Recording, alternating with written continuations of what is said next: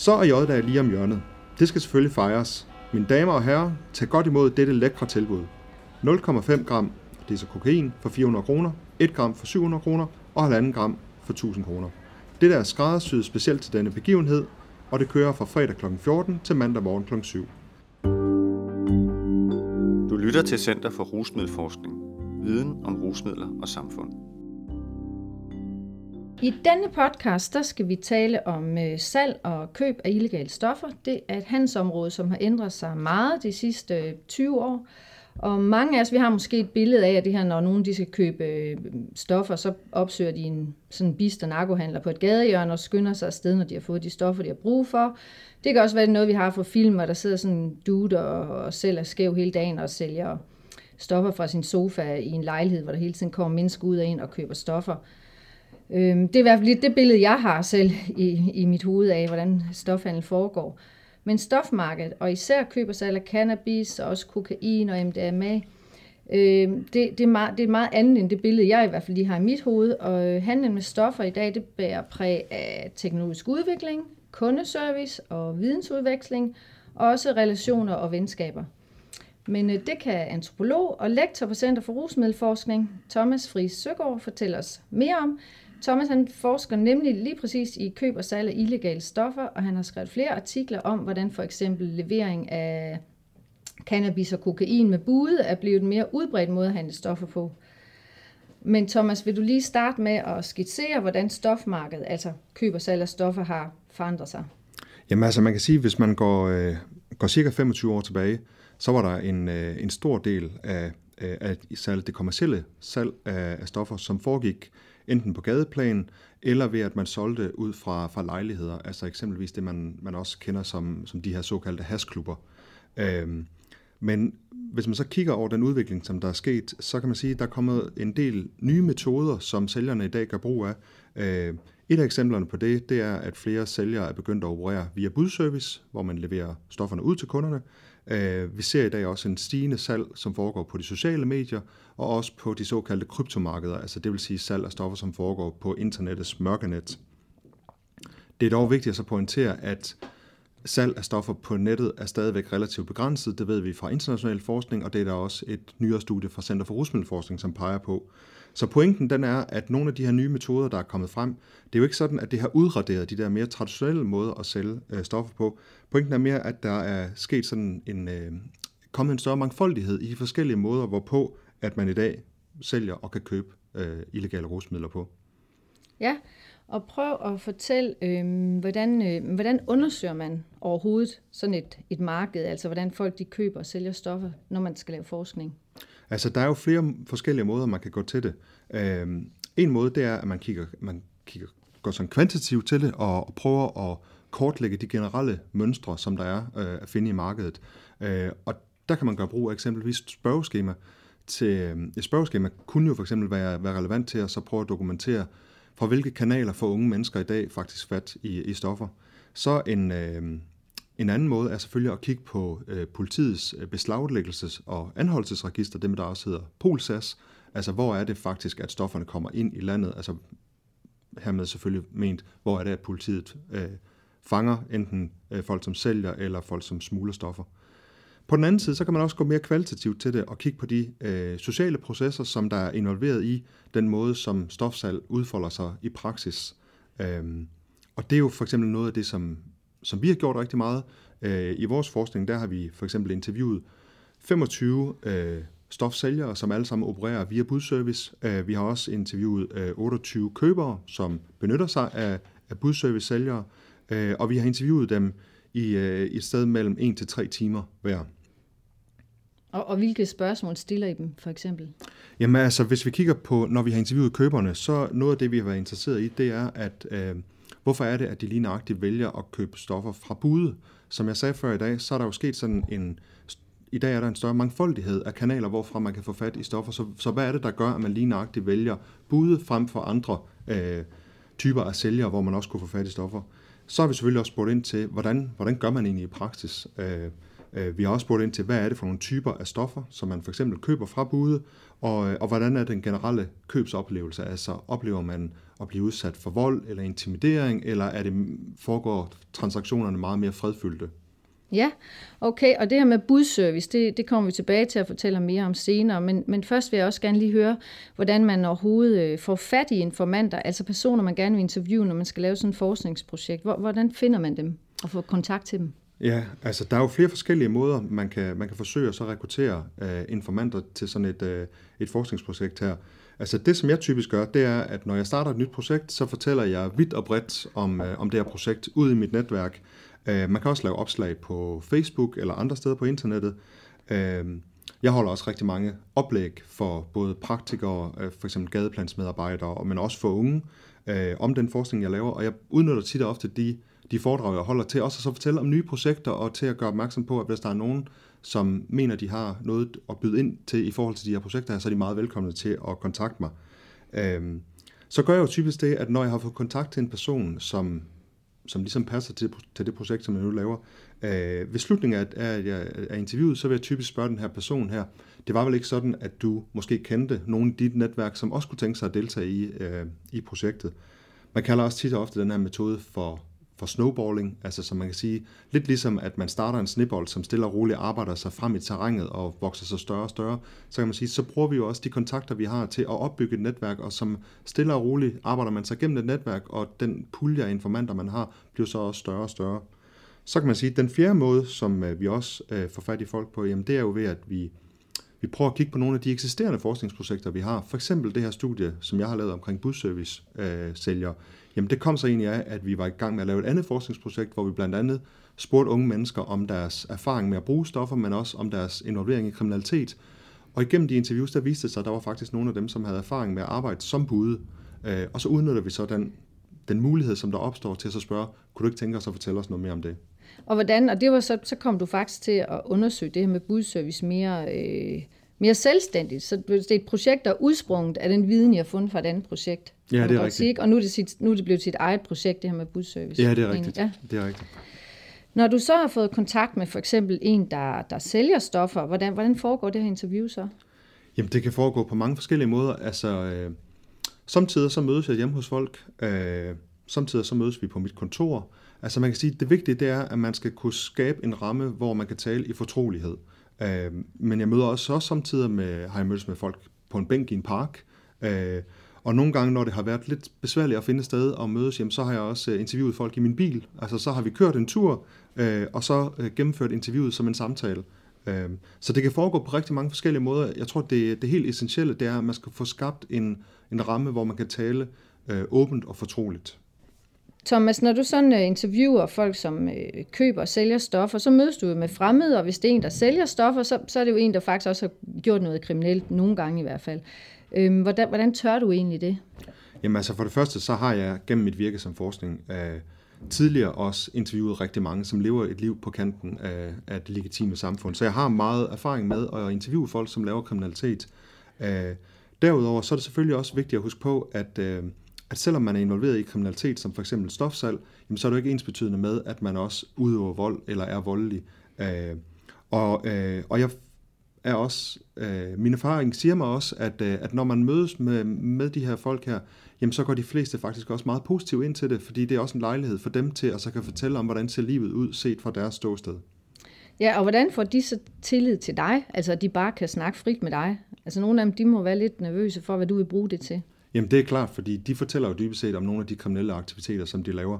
Og jeg tror, for mig der er det rigtig vigtigt, at man får skabt en rigtig god samtaleramme. Øh, og det gør man jo både ved, at man er meget eksplicit omkring, hvad er det formålet med det her projekt, som man gerne vil lave. Øh, også selvfølgelig, at man møder folk på en meget respektfuld måde, altså en ikke fordømmende, fordomsfuld måde. Øh, men igen, for at vende tilbage til den her samtaleramme, jamen en del af det, det er jo også, at jeg for eksempel øh, siger til dem, at øh, jeg er jo ikke ude på, at de skal fortælle mig om konkrete episoder, at de skal øh, angive konkrete navne. Jeg er jo dybest set øh, ude på at få en bedre forståelse af de generelle praksis og de generelle mønstre. Øh, så det betyder også, at øh, jeg laver tit ofte sådan en, en aftale med folk, inden jeg starter, hvor jeg siger til dem, at øh, jeg spørger ret direkte, og hvis der er noget, de ikke har lyst til at fortælle om, så siger de bare, det vil jeg ikke fortælle om, og så går vi bare videre. Så på den måde kan man også sige, at jeg giver dem også øh, lidt en mulighed for at sige til og fra i forhold til, hvad er det, de vil, de vil fortælle om. Og så tror jeg selvfølgelig også, at det også spiller en rolle, at jeg kommer fra universitetet. Altså, øh, og det er jo selvfølgelig også en indikator på, at det, vi, den type af forskning, vi laver, er, øh, er seriøs forskning, altså, og vi tager meget alvorligt omkring folks anonymitet. Øh, det er vigtige emner, de fortæller os om, øh, og derfor er det selvfølgelig også vigtigt, at vi for, behandler den viden, vi får med største fortrolighed. Og Thomas, hvad har I så fundet ud af i jeres undersøgelse af budservice med stoffer? Jamen noget af det, vi har fundet ud af, det er jo, hvordan handel med stoffer foregår i praksis. Øhm, og man kan sige, når det er sådan en, en budservicehandel, den starter typisk med, at det er en køber, som kontakter en sælger, for eksempel per telefon eller øh, via sms. Og så vil køberen tit sige, øh, hej min ven, kan du hjælpe mig? Så vil sælgeren svare, ja det kan jeg godt, og så derefter så aftaler man så et sted, hvor man mødes.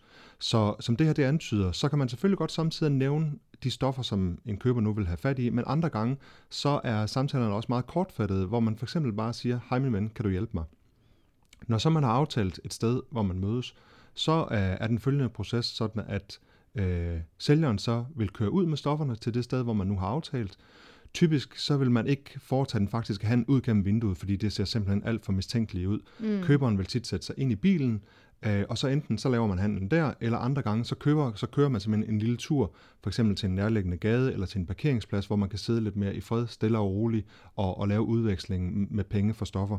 Og når handlen den så er færdig, jamen så vil, så vil køberen enten gå ud, eller også i andre tilfælde, så vil sælgeren faktisk køre, køre køberen tilbage til det sted, hvor man nu blev, øh, blev samlet op. Og det kan jo for eksempel være, at man bliver kørt hjem. Men historisk set, kan du så prøve at fortælle, hvorfor, hvorfor det her budservice det har bredt sig? Jamen altså, man kan sige, hvis man kigger på hele det der budservice-fænomen, jamen så er, det, øh, så er det en måde at sælge stoffer på, som har udviklet sig rigtig meget øh, over de sidste 20 år. Går man, øh, altså i Danmark, der kender man nogle af de første eksempler på stofsælgere, der begynder at operere som budservice fra starten af nullerne. Men siden da er det så ekspanderet, og der er sådan ligesom to primære øh, Øh, udvikle, eller tiltag, som har haft betydning for det. På den ene side, så er det udbredelsen af mobiltelefonien som allemandseje, og på den anden side, så har vi også haft nogle lovgivningsmæssige tiltag, som også har haft en betydning. Og kigger vi på sidstnævnte, jamen så var det særligt i, øh, i slutningen af 90'erne, der ændrede man lovgivningen så det, sådan, at det blev nemmere for politiet at sætte ind over for den stofhandel, der foregik fra lejligheder. Altså, det var de her såkaldte hasklubber. Og man ændrede også lovgivningen sådan, at det blev nemmere for politiet at sætte ind over for den åbenlyse gadehandel. Og de der lovgivningsmæssige tiltag og sådan en intensiveret politiindsats over for de der mere traditionelle måder at sætte stoffer på, det har selvfølgelig ikke betydet, at stofmarkedet har, har, har forsvundet. Øh, tværtimod, så kan man sige, at det har forårsaget sådan en, øh, en, en markedsrespons, altså markedet har øh, har forandret sig. Øh, og en af de her forandringer der, det er, at flere er begyndt at sælge stoffer via budservice, fordi øh, budservice kan godt være sværere for politiet at sætte ind over for, fordi man kan sige, hvis man sammenligner med den her traditionelle gadehandel, den er jo typisk foregået på sådan et gadehjørne, hvor man havde et, et, et stort salgssted, hvor der kom rigtig mange øh, mm. sælgere til. Det er relativt nemt for politiet at overvåge sådan et sted. Dybest set, så skal man jo bare sætte nogen op i et vindue, som sidder og holder øje med sådan et sted. Men i budservice salget, der har man jo ikke et stort salgsted. Tværtimod så har man en helt underskov af meget, meget små salgsteder. Så det er rigtig svært for politiet at overvåge det, og, og samtidig er sælgerne jo også mobile, fordi de hele tiden kører rundt i biler eksempelvis. Ja. Øh, er der andet, du, øh, eller hvilke stoffer køber man så typisk?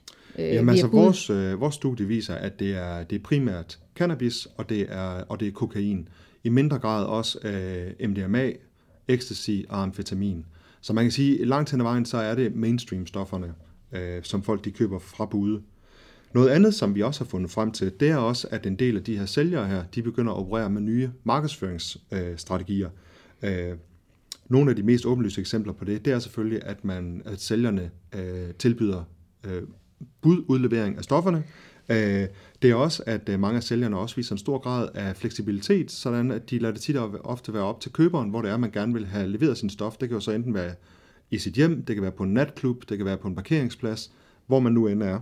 Øh, så er der også en del af sælgerne, som opererer med, med reklamer, altså hvor man, man bruger det her netværk af telefonnumre, som en sælger hen ad vejen får samlet sammen, til at løbende sende reklamer ud, og det er sådan nogle sms-baserede reklamer. Typisk er det slagtilbud, hvor man reklamerer for sine produkter. Øh, og jeg tænkte, jeg, har, øh, jeg lige vil nævne sådan et eksempel. Så en, en, en af de sms-reklamer, som vi støtter på, den lyder sådan her. Så er J-dag lige om hjørnet. Det skal selvfølgelig fejres. Mine damer og herrer, tag godt imod dette lækre tilbud. 0,5 gram, og det er så kokain, for 400 kroner, 1 gram for 700 kroner og 1,5 gram for 1000 kroner. Det der er skræddersyet specielt til denne begivenhed, og det kører fra fredag kl. 14 til mandag morgen kl. 7. Glæder mig til at se jer og dele en flaske øl med jer. Det er jo sådan et eksempel på et, øh, en sms-baseret reklame, som de her sælgere her, de med selvfølgelig visse intervaller sender ud i deres kundenetværk for ligesom at gøre opmærksom på, at vi har produkter, vi kører særlige tilbud for jer. Nogle af de uh, tiltag, markedsføringstiltag, som, som nogle sælgere også kan bruge af, det er, at nogle af dem har sådan bonusgaver med i bilen. Så, så hvis man for eksempel køber en joint hos nogle af hos de her sælgere her, så kan man få en cola med i købet, eller en juice. Man kan også samtidig få, øh, få slik eller chokolade. Øh, så dybest set sådan små reklame, øh, hvad skal vi sige, gaver, som, hvor igennem at øh, sælgeren kommunikerer til kunden, at jeg er faktisk rigtig glad for dig som kunde, og jeg vil gerne have, at du vender tilbage øh, og, og, og benytter min forretning. Øh, og det, der også viste sig i nogle af vores interviews, det var også, at en del af sælgerne fortalte, at, øh, at mange sælgere faktisk også i interaktionen opførte sig meget service-minded, var søde og flinke, øh, og faktisk meget sjældent opførte sig intimiderende. Nu sagde du, at det var sælgeren, der, gjorde, der fortalte det, men det var vel også køberen, der fortalte det, tænker jeg lige. Det var selvfølgelig køberne, som fortalte det. Ja. ja altså, det er jo selvfølgelig køberne, fordi vi interviewer køberne om deres oplevelse Ja. af sælgerne. Øh, og man kan sige, i sådan en, en traditionel forståelse, så tænker man jo tit og ofte, at folk, som sælger stoffer, de er sådan nogle lidt bryske, øh, intimiderende typer. Det er der selvfølgelig nogle af dem, som er. Men det, der var slående i de her interviews med de her sælgere her, det var, at mange af dem faktisk betonede, hvor søde og flinke sælgerne var. Det er jo, er jo rigtig interessant, fordi det er jo ikke kun fordi, at sælgerne vil være søde og flinke, bare fordi de nu er gode mennesker. Det kan også godt være, at, at, at det også var det. Men det har også sådan et instrumentelt formål. Altså ligesom man kender det fra andre detaljforretninger. Så det at så levere en god ser- service og en, uh, give kunden en god oplevelse i den interaktion, når man køber en vare, jamen er selvfølgelig også noget af det, der gør, at en kunde vender tilbage og gerne vil benytte sig af en bestemt uh, forretning. Og det kender man fra det legitime detaljmarked. Og man kan sige, at det interessante, det er jo, hvordan at folk, som sælger uh, illegale produkter, som for eksempel stoffer, lige pludselig begynder at imitere de her mm. konventionelle måder at sælge uh, varer på. Ja, det er lidt ligesom det med, at ungerne de får en slikkepind, når man er hen og hendes øh, pizza. Øh, kan det godt minde om, ikke? Noget af det. Men, men det vil sige, at jeg har faktisk fundet ud af rigtig meget om det her budsøs, hvordan det foregår. Og det er jo et, øh, et supermarked, kan vi kalde det, inden for stofhandel, som er kommercielt. Men, men jeg ved, I fandt, har også hen ad vejen fundet ud af, især køberne, hvem de gerne vil købe af noget, som et, et, har fået øje på et andet marked, som ikke er så kommercielt. Ja, så man kan sige, at en af de ting, som der, øh, jeg synes, en af de vigtige pointer, som kommer ud af den forskning, vi laver, det er, at frem for så at forstå stofmarkedet som sådan en homogen enhed, øh, så er det meget bedre at prøve at tænke det som, at det er udgjort af mange forskellige submarkeder, som hver har deres forskellige karakteristika. Så man kan sige, at budservicemarkedet, som jeg lige har fortalt om, jamen det har en bestemt type karakteristika. Der er noget med udbringning, der er noget med inkorporering altså en service-tiltag, service-logikker, men der er også andre typer af markedet, som, som er, øh, er helt anderledes skruet sammen. Øhm, og lige nu er vi i gang med at lave et andet studie af det, man kunne kalde for, for vens, det, det venskabsbaserede marked, og det laver jeg sammen med min kollega Maria Højlund Bremer. Det er jo dybest set et ikke-kommercielt marked. Det vil sige, at øh, det kan godt være, at stoffer flyder mellem personer, men tit og ofte så, øh, så betyder det jo ikke, at man køber og sælger. Så er det mere sådan, at øh, nogle venner deler stoffer. Det kan være, at øh, en ven tager øl med, en anden tager, øh, tager, tager stoffer med, og, øh, og så bytter man. Så, så mere sådan en dele bytteøkonomi, kan man, kan man sige, hvor det handler mere om, at, øh, at man skal opbygge tillidsrelationer, at øh, for nogle af de her køber her, der handler det også om, at man hellere vil få fat i stoffer gennem sine venner, fordi man faktisk gerne vil undgå kontakten med det, man kunne kalde for de rigtige øh, stofhandlere. Øh, så det er jo en helt anden type af marked, hvor penge slet ikke spiller den samme rolle, som det gør i det kommercielle marked, men hvor der ikke desto mindre sagtens godt kan flyde betydelige mængder af stoffer, fordi der var rigtig meget forskning, som peger på, at det primære sted, hvor unge mennesker får fat i deres stoffer, det er faktisk gennem deres venner. Så at forstå de der venskabsrelationer er rigtig vigtigt. Øh, men nu vil jeg godt lige tilbage til det her budservice, for jeg tænkte, er der noget, når du nu har undersøgt det her køb og salg af stoffer via bud, er der noget, der sådan har overrasket dig i, i undersøgelsen? Ja, så der er selvfølgelig flere ting, som har overrasket mig, men, øh, men en af dem er, at øh, kigger vi for eksempel på de købere, som benytter sig af, af budservice-sælgere, så, så var der selvfølgelig nogle af dem, som man kan sige, som havde et problematisk stofbrug, altså et meget massivt stofbrug. Men der var også rigtig mange af dem, som levede et ganske almindeligt øh, konventionelt liv, øh, gik i skole, studerede, havde arbejde, og hvor man så øh, øh, fra tid til anden øh, benyttede rusmidler. Så man kan sige, det er også meget almindelige mennesker, som, øh, som fra tid til anden gør brug af de her budservice-sælgere.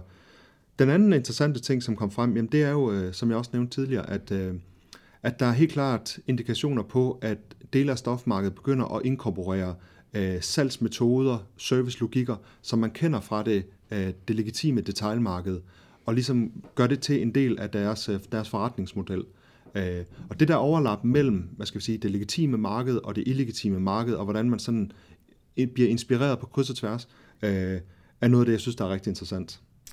Og alt det, det her, det er jo rigtig spændende at høre om, men jeg kunne godt tænke mig at vide, hvorfor skal vi egentlig overhovedet undersøge, hvordan øh, handel med stoffer foregår? Det er jo faktisk øh, ulovligt, kan man sige. Så hvor, hvorfor skal vi vide, hvordan, hvordan sådan en for eksempel budservice foregår?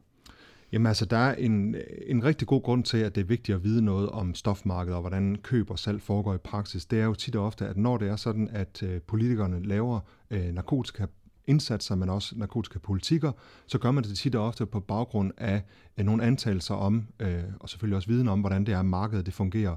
Og man kan jo sige sådan kort fortalt, så gode politikker, det kræver god viden. Fordi det er jo et problem, hvis det er sådan, at, at politikker i virkeligheden beror på øh, karikerede, unuancerede eller måske sågar samtidig falske idéer om, hvordan det er, markedet det fungerer. Øh, så det er i hvert fald for mig et af de vigtige incitamenter til at prøve at lave den her type forskning. Det er simpelthen at skabe et bedre vidensgrundlag, øh, på hvilket man så kan lave gode politikker. Og bare for at give dig et øh, konkret eksempel, øh, så bliver jeg samtidig kontaktet af journalister, fordi at der er øh, politikere, som overvejer at hæve straffen for overdragelse af stoffer. Og overdragelse, det kan jo det kan være flere ting. Det kan både være, at, at det er decideret salg, altså hvor man, man betaler penge for ja. at få stoffer, men det kan også bare være overdragelse, sådan set også bare, at man giver stoffer fra en person til en anden. Og hvis man kigger på den nuværende lovgivning, jamen så normalt set så udløser øh, overdragelse fængselsstraf. Men i lovgivningen, der har man også indskrevet sådan en undtagelse, som for eksempel gælder has, altså overdragelse af små mængder af has. Og det er så det, øh, politikere samtidig øh, overvejer, eller har som forslag, skal vi ændre det sådan, at selv overdragelse af små mængder øh, has i førstegangstilfælde også skal udløse fængselsstraf når det er sådan, at den her overdragelse her, den sker til unge mennesker. Og unge mennesker, det vil man typisk definere folk, som er under 25. Mm. Man kan sige, at sådan et forslag, det giver selvfølgelig rigtig god mening, hvis det er sådan, fordi, eller det, jeg tror, man vil adressere med sådan et forslag, det er jo, at man tænker, at der er nogle, nogle forhærdede voksne kriminelle, som ligesom forsøger at forføre eller udnytte nogle sårbare unge. Øh, men noget af det, som øh, vores forskning har vist, det er jo, at meget af den overdragelse, som sker af stoffer blandt unge mennesker, det er faktisk mellem unge mennesker. Så det kan være mellem unge, som egentlig primært er brugere, hvor at den ene weekend er der en ven, som giver til en anden, næste weekend er relationen byttet om. Og man kan jo sige, det, det som jeg argumenterer for, er jo ikke nødvendigvis, at man skal, hæve, at man skal sænke straffen. Det er simpelthen, at det kan være en dårlig idé at, at hæve straffen i sådan nogle tilfælde, fordi det betyder faktisk, at man vil ende med at kriminal, stærkt kriminalisere langt flere unge mennesker, som ellers lever et relativt retskaffen liv, hvor man så øh, sporadisk en gang imellem måske bruger øh, stoffer. Ja, her tænker du også for eksempel, hvis man lige deler joints i en weekend til en fest, at det så, så kunne man risikere at med at komme i fængsel for det, men det er måske ikke lige nødvendigt. Ja, det er nemlig lige nej. Altså det der det er jo rigtig godt til, øh, eller et rigtig godt eksempel, fordi man ved fra forskningen, at øh, deling og udveksling af stoffer, det er simpelthen en del af brugerkulturen blandt unge, Øh, og hvis man begynder at så sætte folk i fængsel for det, jamen så betyder det jo lige pludselig, at øh, så, sætter vi, så kan vi risikere at sætte rigtig mange unge mennesker i fængsel, som ellers vil øh, udvikle sig til at blive, øh, hvad skal vi sige, bidragende, gode samfundsborgere. Og det er jo hverken godt for det, for det unge menneske, og det er heller ikke godt for samfundet. Og så øh, ved jeg, at du også tænker i forhold til forebyggelse øh, når man sådan skal snakke med unge mennesker, at det måske er godt for socialpædagoger og socialrådgiver, at de ligesom ved, hvad de snakker om, ved, hvordan det faktisk foregår, når unge de, de bruger stoffer. Ja, altså jeg tænker også, at en del af det forskning, vi laver, det har også sådan øh, forebyggelsesmæssige øh, øh, elementer i sig, altså ting, som man kan bruge i forebyggelsesarbejde.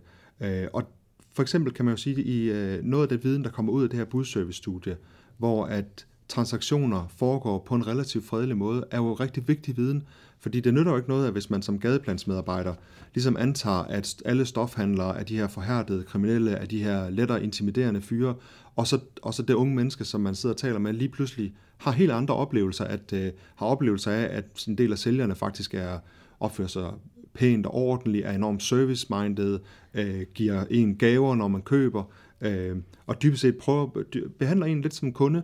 Så man kan sige, at formålet med en del af den forskning, jeg laver, er jo at prøve så øh, bidrage med viden, sådan at øh, eksempelvis gadeplansmedarbejdere har et bedre udgangspunkt for at kan lave en konstruktiv samtale med et ungt menneske, som tager mere udgangspunkt i den virkelighed, og sådan som stofsalg foregår øh, i praksis.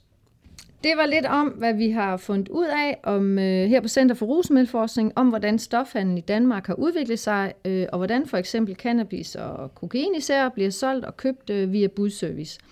Den undersøgelse, som Thomas står i spidsen for, er den første, som har undersøgt netop budservice med stoffer i Danmark. Vi er også blevet lidt klogere på, hvordan unge helst vil købe stoffer. Både at de godt kan lide at købe gennem bude, fordi de får god service, og også øh, gerne vil have stoffer gennem venner og bekendte. Heller det end at opsøge nogle fremmede øh, mennesker, som sælger stoffer. Og det sidste her med, med, med deling øh, af, af salg og cannabis mellem venner, det, det får vi meget mere at vide om, når resultaterne fra det projekt øh, er, er på gaden, og der går lidt tid nu. Men hvis du gerne vil, mm, hvad hedder sådan noget, opfriske, hvad du har hørt øh, i dag øh, i podcasten, så kan du gå ind på rusmiddelforskning.dk-podcast og finde øh, de vigtigste pointer fra udsendelsen i dag. Og du kan også finde link til artikler og mere viden om, øh, om Thomas' projekter.